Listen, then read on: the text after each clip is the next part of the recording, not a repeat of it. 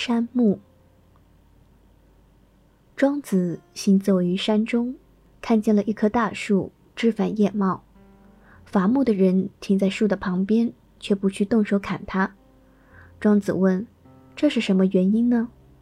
伐木的人说：“这棵树没有什么用处。”庄子说：“这棵树就是因为不成材，才能够终享天年呀。”庄子走出山来，留宿在朋友的家中。朋友很高兴，叫童仆杀鹅款待他。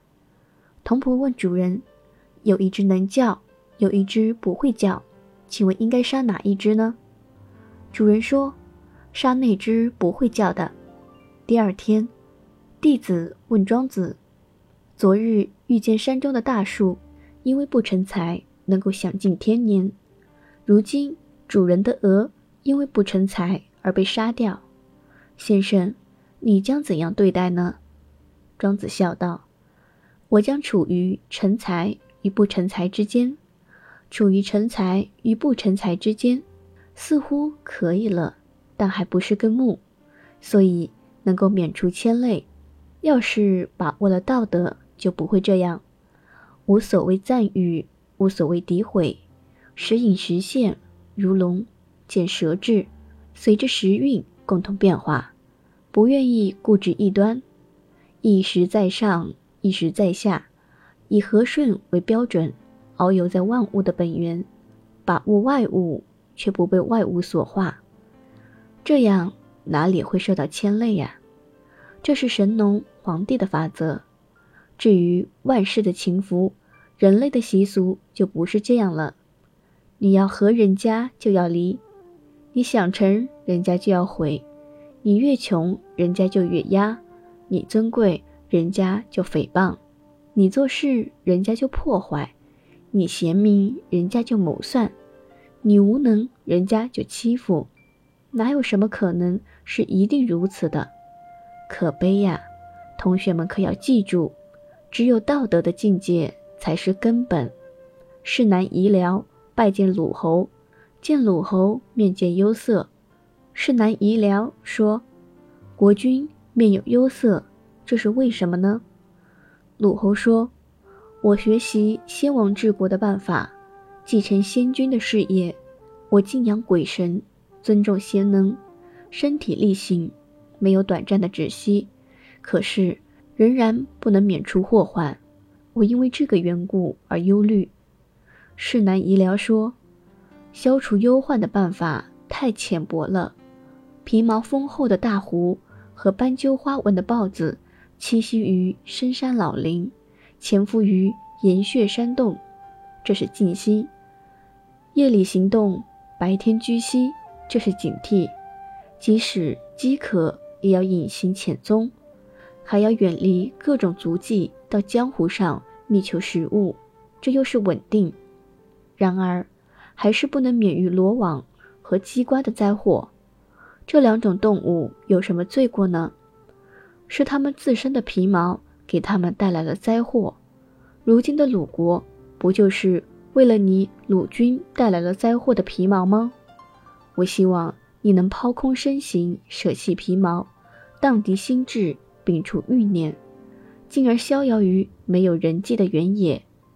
遥远的南方有个城邑，名字叫做建德之国，那里的人民淳厚而又质朴，很少有私欲，知道耕作而不知道储备，给予别人什么。从来不希望回报，不明白义的归宿，不懂得理的去向，随心所欲，任意而为，竟然可以各自行于大道。他们生的时候自得而乐，他们死的时候安然而葬。我希望国君你也能舍去国政，捐弃世俗，从而跟大道相辅而行。鲁侯说：“那里的道路。”遥远而又艰险，又有江河山岭相阻，我没有什么可用的船和车，怎么办呢？世南医疗说：“国君不要容颜高傲，不要墨守滞留，便可以此作为你的车子。”鲁侯说：“那里的道路幽暗遥远，而又无人居住，我跟谁是邻居呢？我没有粮，我没有食物，怎么能够达到那里呢？世南医疗说：“减少你的耗费，节制你的欲念。虽然没有粮食，也是充足的。你渡过江河，浮游大海，一眼望去，看不到崖岸。越向前行，便越发不知道它的穷尽。送行的人都从河岸边回去，你也就此离得越来越远了。所以说，统治他人的人必定要受劳累。”受制于别人的人必定会忧心，而唐尧从来不意识他人，也从来不受制于人。我希望能够减除你的疲劳，减去你的忧患，而独自跟大道一块儿遨游于太虚的王国，并和两条船来渡河。突然有一条空船碰撞过来，即使心地最偏狭、性子最火急的人，也不会发怒。倘若有一个人在那条船上，那就会人人大声呼喊，呵斥来船后退。呼喊一次没有回应，呼喊第二次也没有回应，于是喊第三次，那就必定会骂声不绝。刚才不发脾气，而现在发起怒来，那是因为刚才的船是空的，而今却有人在船上。一个人倘若能听到万物。处事无心而自由自在地遨游于世，谁又能够伤害他呢？北宫奢替卫灵公征集捐款，铸造钟器，在外城门设下了祭坛，三个月就造好了钟，并编组在上下两层的钟架上。王子庆忌看到了这种情况，便向他问道：“你是用什么的办法？”北宫奢说。精诚专一而又顺其自然，不敢假设有其他的什么好办法。我曾经听说，既然已经细细雕刻、细细琢磨，而又要返回事物的本真，淳朴无心是那样的无知无识，忘却心智是那样从容不易，财物汇聚而自己却茫然无知，或者分发而去，或者收据而来。送来的不去禁绝，分发的不去阻留，长横不讲理的就从其自辩，淫伪顺和的加以顺应，依照各自的情况而竭力。所以，早晚征集捐款而丝毫不损伤他人，何况是遵循大道的人呢？孔子一行人被围困在陈国和蔡国之间，七天七夜不能生火煮饭。大公认前去看望他，说：“先生快要饿死了吧？”孔子说：“是的呢。”大公认又问：“你厌恶死吗？”孔子回答：“是的。”大公认说：“我们来谈谈不死的方法吧。东海有一种鸟，它的名字叫翼带。这种鸟飞得很慢，好像不能飞行似的。”它们总是要有其他的鸟协助引领，栖息的时候又都跟别的鸟依偎在一起。前进时不敢飞在最前面，后退的时候不敢落在最后面，吃食的时候不敢先动嘴，总是吃别的鸟剩下的。所以，它们在鸟群中从来不受排斥，人们也终究不会去伤害它，因此能够免除祸患。长得很直的树木总是先被砍伐，甘甜的井水总是先遭到枯竭。你的用心是装扮的很有才干，以便惊吓普通的人；注重修养，以便彰明别人的浑浊；毫不掩饰地炫耀自己，就像是举着太阳和月亮走路。所以，总是不能免除灾祸。从前，我听圣德宏博的老子说。自吹自擂的人不会有成功的，功业成就了而不知道隐退的人，必定会毁败；名声彰显而不知道抛光陨晦，必定会遭到损伤。谁能够摒弃功名，而还原跟普通人一样，大道广为流传，而个人则韬光隐居；道德盛行于世，而个人则藏欲不处其名。淳朴而又平常，竟跟愚狂的人一样，消除形迹，捐弃权势，不求取功名，因此不会去谴责他人，别人也不会责备自己。道德修养极高的人，不求闻名于世，你为什么偏偏喜好名声呢？孔子说：“你说的实在是好。”于是辞别朋友故交，离开众多弟子，逃到山泽旷野。身穿兽皮麻布做成的衣服，吃柞树和栗树的果实，进入兽群，兽不乱群；进入鸟群，鸟不乱行。鸟兽都不讨厌他，何况是人呢？孔子问桑乎：“我两次在鲁国被驱逐，在宋国遭遇伐树险境，在魏国被拒绝入境，困穷于宋国和周国。”在陈国和蔡国间受到围困，我遭逢这么多的灾祸，亲朋故交越发的疏远了，弟子友人也更加离散了，这是为什么？桑呼回答说：“你没有听说过那贾国人的逃亡吗？林回舍弃了价值千金的碧玉，背着婴儿就跑。有人议论，他是为了钱财吗？新生婴儿的价值太少了。”他是为了怕拖累吗？新生婴儿的拖累太多了，舍弃价值千金的碧玉，背着婴儿就跑，为了什么呢？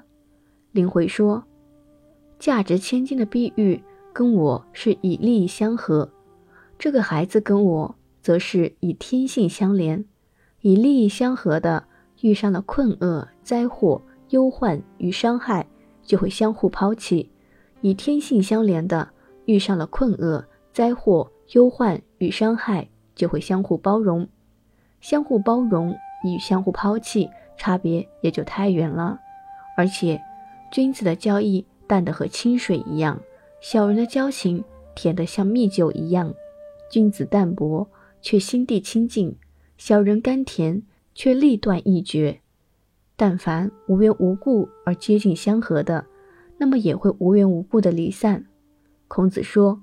我会由衷的听取你的指教，于是慢慢的离去，闲放自得的走了回来，终止了学业，丢弃了书简。弟子没有一个人失学于前，可是他们对老师的敬爱反而更加深厚了。有一天，三呼又说：“舜将死的时候用真道，小玉下雨，你要警惕呀！身形不如顺应，情感不如率真。”顺应就不会有背离，率真就不会劳苦，不背离不劳神，那么也就不需要用纹饰来装扮身形，无需用纹饰来矫造身形，当然也就不必要有求于外物。庄子穿着带补丁的粗布衣，扎好腰带，系好鞋子去魏王处。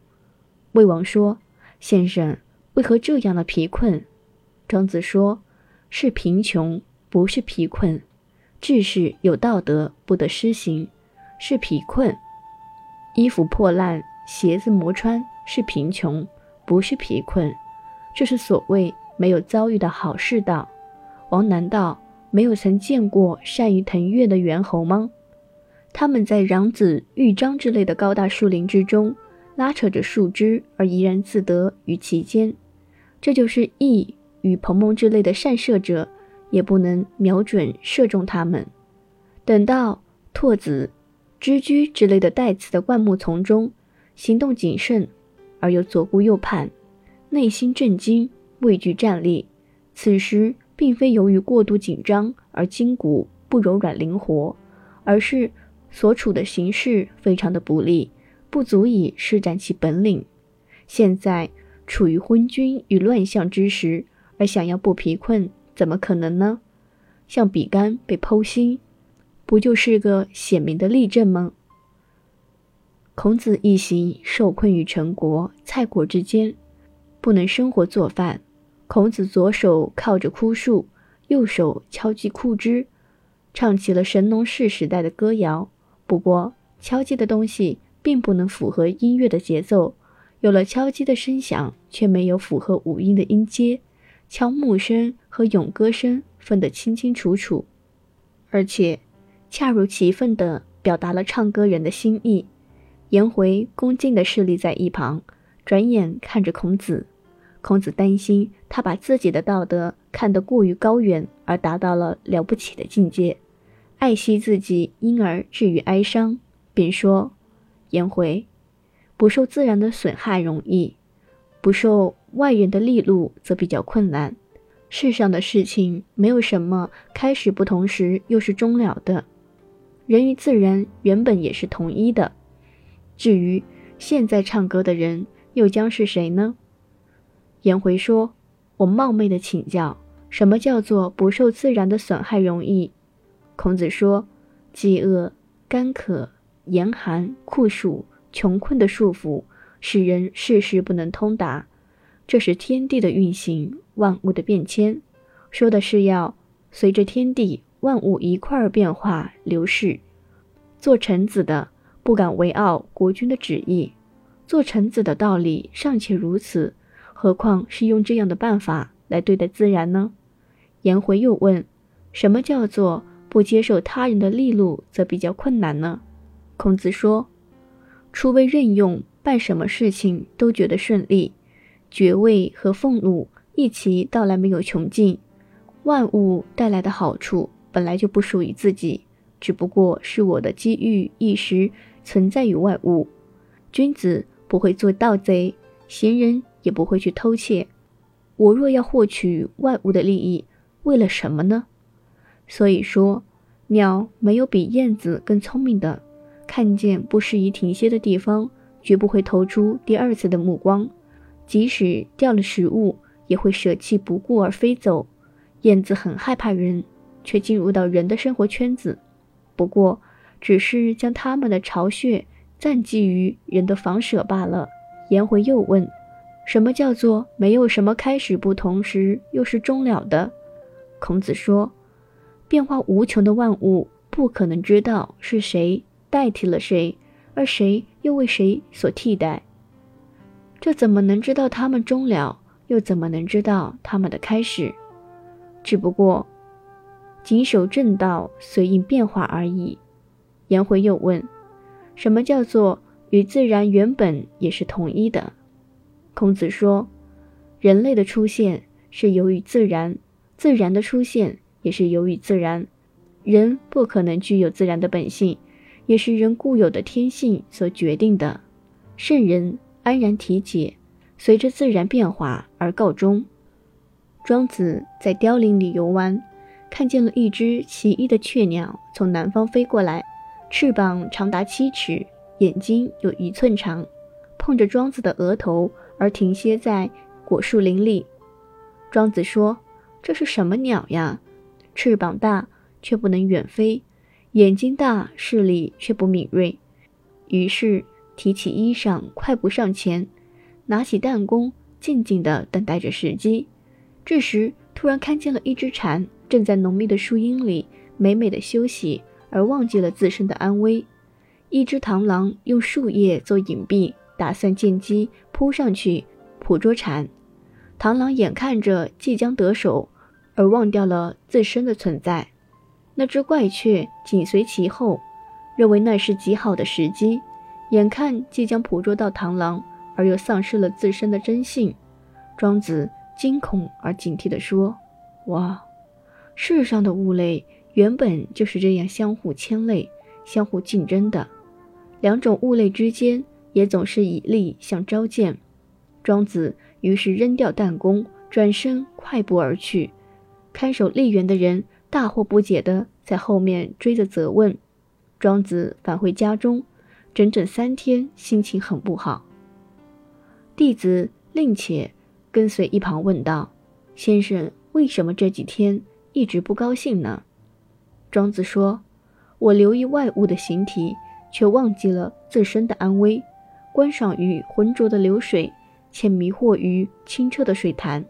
而且，我从老丹那里听说，每到一个地方就要遵从那里的习俗以禁忌。如今我来到了凋零丽园，便忘掉了自身的安危。奇异的怪雀碰上了我的额头，游玩于果林时，又丧失了自身的真性。管园的人不理解我，而进而侮辱我，因此我感到很不快乐。杨朱去到宋国，住在旅店里。旅店的老板有两个妾，其中一个漂亮，一个丑陋。长得丑陋的被娇宠着，长得漂亮的却被轻贱。杨朱问：“这是什么缘故？”